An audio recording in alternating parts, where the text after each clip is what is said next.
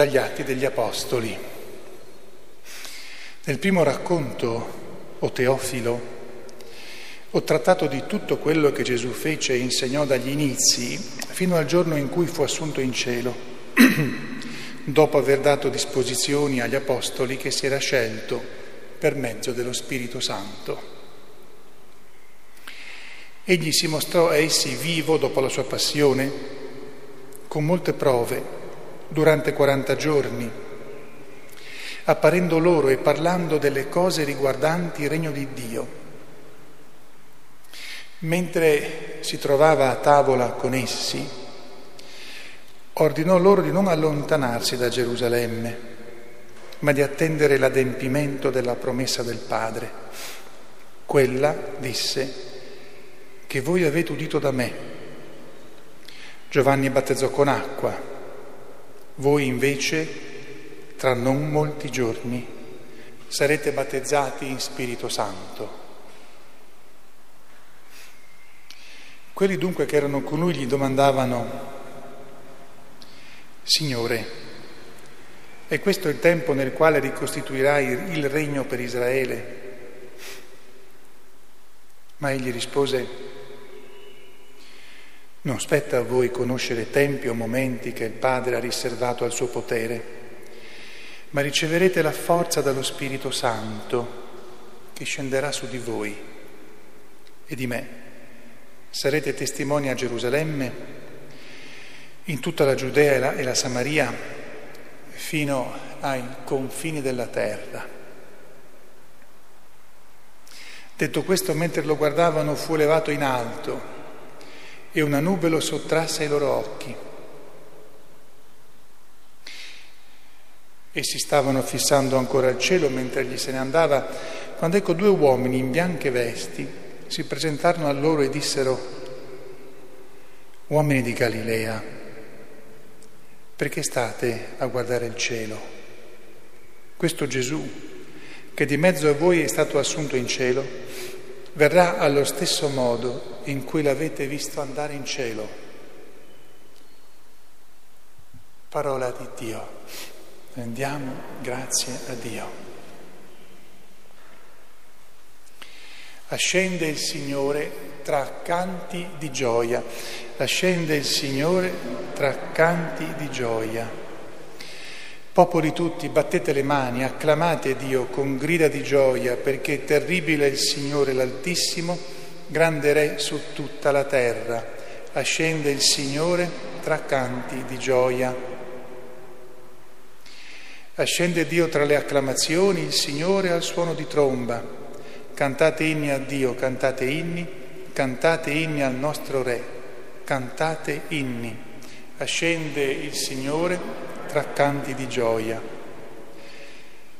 Perché Dio è Re di tutta la terra, cantate inni con arte, Dio regna sulle genti, Dio siede sul suo trono santo, ascende il Signore tra canti di gioia. Dalla lettera agli ebrei. Cristo non è entrato in un santuario fatto da mani d'uomo, figura di quello vero, ma nel cielo stesso per comparire ora al cospetto di Dio in nostro favore e non deve offrire se stesso più volte come il sommo sacerdote che entra nel santuario ogni anno con sangue altrui. In questo caso egli fin dalla fondazione del mondo avrebbe dovuto soffrire molte volte. Invece ora, una volta sola, nella pienezza dei tempi, egli è apparso per annullare il peccato mediante il sacrificio di se stesso. E come per gli uomini è stabilito che muoiono una sola volta, dopodiché viene il giudizio, Gesù Cristo, dopo essersi offerto una sola volta per togliere il peccato di molti, apparirà una seconda volta, senza alcuna relazione con il peccato a coloro che l'aspettano per la loro salvezza. Fratelli, Poiché abbiamo piena libertà di entrare nel santuario per mezzo del sangue di Gesù, via nuova e vivente che Egli ha inaugurato per noi attraverso il velo, cioè la sua carne. E poiché abbiamo un sacerdote grande nella casa di Dio, accostiamoci con cuore sincero nella pienezza della fede, con i cuori purificati da ogni cattiva coscienza e il corpo lavato con acqua pura. Manteniamo senza vacillare la professione della nostra speranza, perché è degno di fede colui che ha promesso. Parola di Dio. Rendiamo grazie a Dio.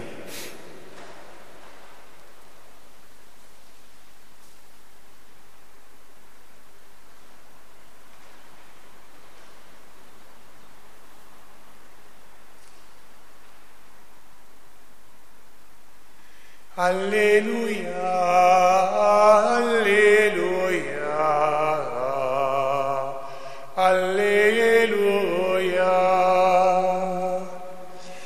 Andate e fate di discepoli tutti i popoli, dice il Signore. Ecco, io sono con voi tutti i giorni fino alla fine del mondo. Alleluia, alleluia. Alleluia.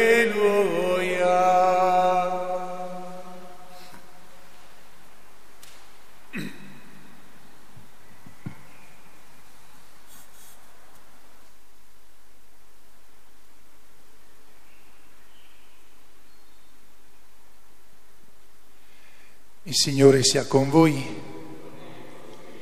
Dal Vangelo secondo Luca.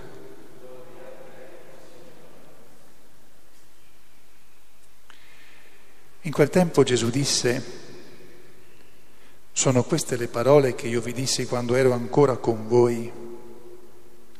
Bisogna che si compiano tutte le cose scritte su di me nella legge di Mosè, nei profeti e nei salmi. Allora aprì loro la mente per comprendere le scritture e disse loro, così sta scritto, il Cristo patirà e risorgerà dai morti il terzo giorno e nel suo nome saranno predicati a tutti i popoli la conversione e il perdono dei peccati, cominciando da Gerusalemme. Di questo voi siete testimoni. Ed ecco, io mando su di voi colui che il Padre mio ha promesso, ma voi restate in città finché non siate rivestiti di potenza dall'alto. Poi li condusse fuori verso Betania e alzati le mani li benedisse. Mentre li benediceva si staccò da loro e veniva portato su in cielo ed essi si prostrarono davanti a lui. Poi tornarono a Gerusalemme con grande gioia e stavano sempre nel Tempio lodando Dio. Parola del Signore.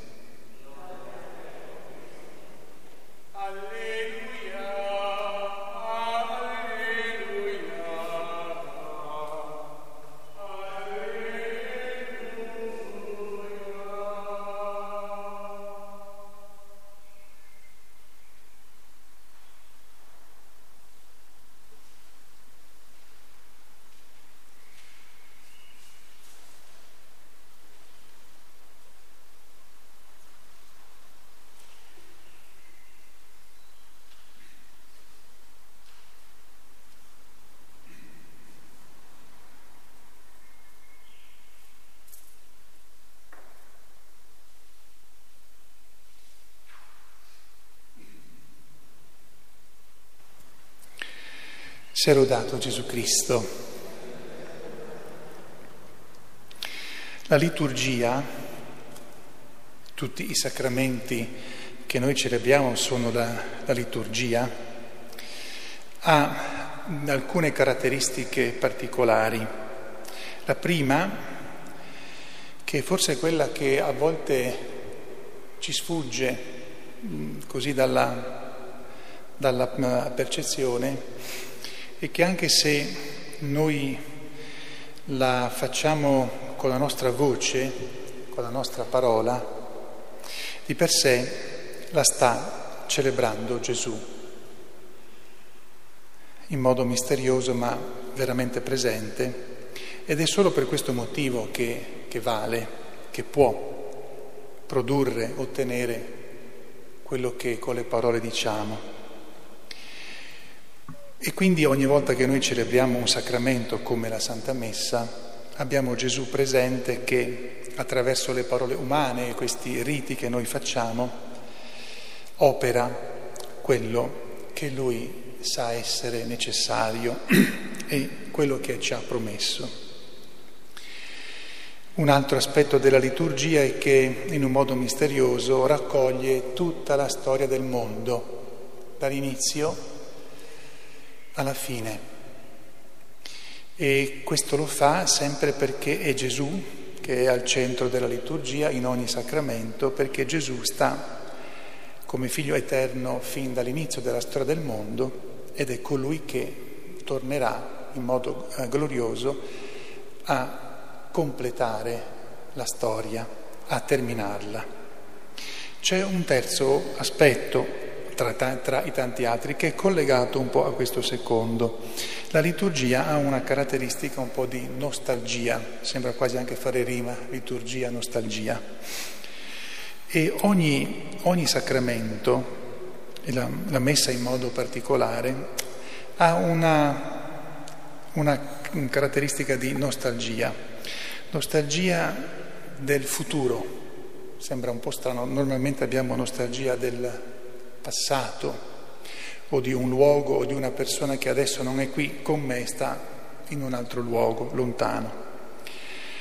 La liturgia ha questa caratteristica della nostalgia del futuro. Sì, un po' di nostalgia magari ce l'abbiamo perché avremmo voluto essere lì mentre Gesù ascendeva al cielo, o meglio scompariva alla vista come se entrasse nel cielo mentre benediceva.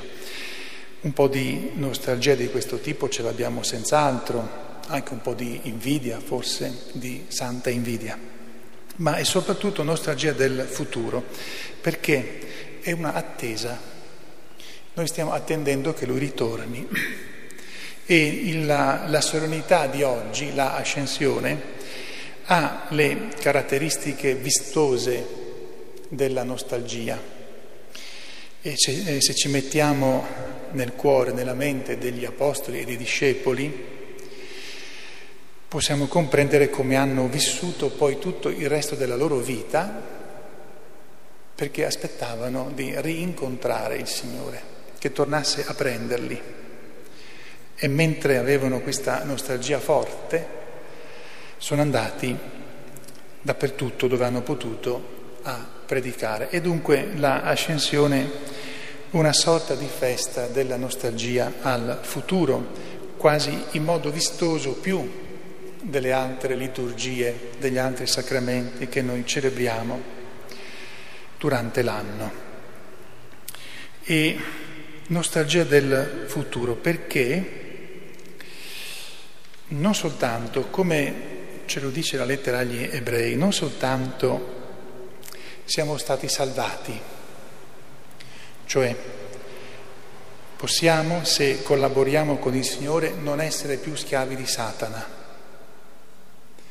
che aveva tentato, che tenta ancora di distruggere tutto. Non solo di renderci schiavi nel senso che c'ha in suo potere, ma schiavi per poi distruggerci. Non è un padrone che ha bisogno di schiavi per farli lavorare sempre per lui, è un padrone Satana che vuole fare schiavi per poi distruggerli, ucciderli, annientarli, se fosse possibile. E, è molto di più la nostra gratitudine e la nostra nostalgia va molto più alto perché non solo siamo stati liberati dal potere di Satana, ma possiamo entrare, potremo entrare nella stessa gloria di Dio, che è infinitamente di più che essere stati liberati dal potere di Satana.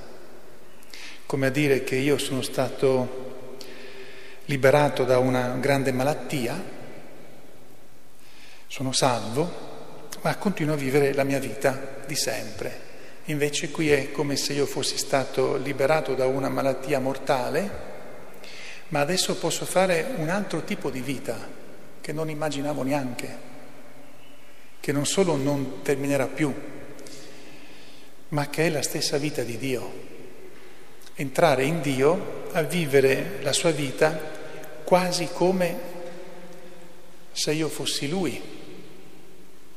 Quindi abbiamo una nostalgia davvero strana, misteriosa del nostro futuro, dell'incontro con Cristo, quando finalmente lo vedremo e quando terminerà la storia degli uomini che così tanto fa soffrire tante volte e che è costata a Gesù il suo sangue, la sua, la sua morte. Termino per dare ancora più corpo a questa forte nostalgia, noi abbiamo la, la certezza, la, la sicurezza che questa nostalgia, se noi collaboriamo, non sarà eh, mai illusa, disillusa, ma sarà compiuta. Perché? Lo spiega l'autore della lettera agli ebrei. Gesù sta lì davanti al Padre a intercedere continuamente per noi e lo fa continuamente. Ha offerto se stesso per noi come in, in quell'atto lì, quando lui è morto, ma è come se si offrisse continuamente sempre davanti al Padre, intercede per noi. È la nostra sicurezza è il fondamento della nostra nostalgia. Colei che ha potuto contemplare questo mistero, che lo ha vissuto che ha, e che ha conosciuto benissimo nel suo cuore questa santa nostalgia, immaginiamo quanto Maria desiderasse finalmente poter andare dentro la gloria di Dio, una volta che suo figlio Gesù era scomparso, diciamo così, nella gloria di Dio, lei che conosce questa nostalgia come nessun altro e che l'ha saputa vivere come nessun altro, a lei ci rivolgiamo perché ci faccia vivere in questi nostri giorni con grande, questo grande affetto di nostalgia del futuro, dell'incontro con il nostro Salvatore, Redentore, Creatore, con il nostro fratello con il nostro sposo. Sia lodato Gesù Cristo.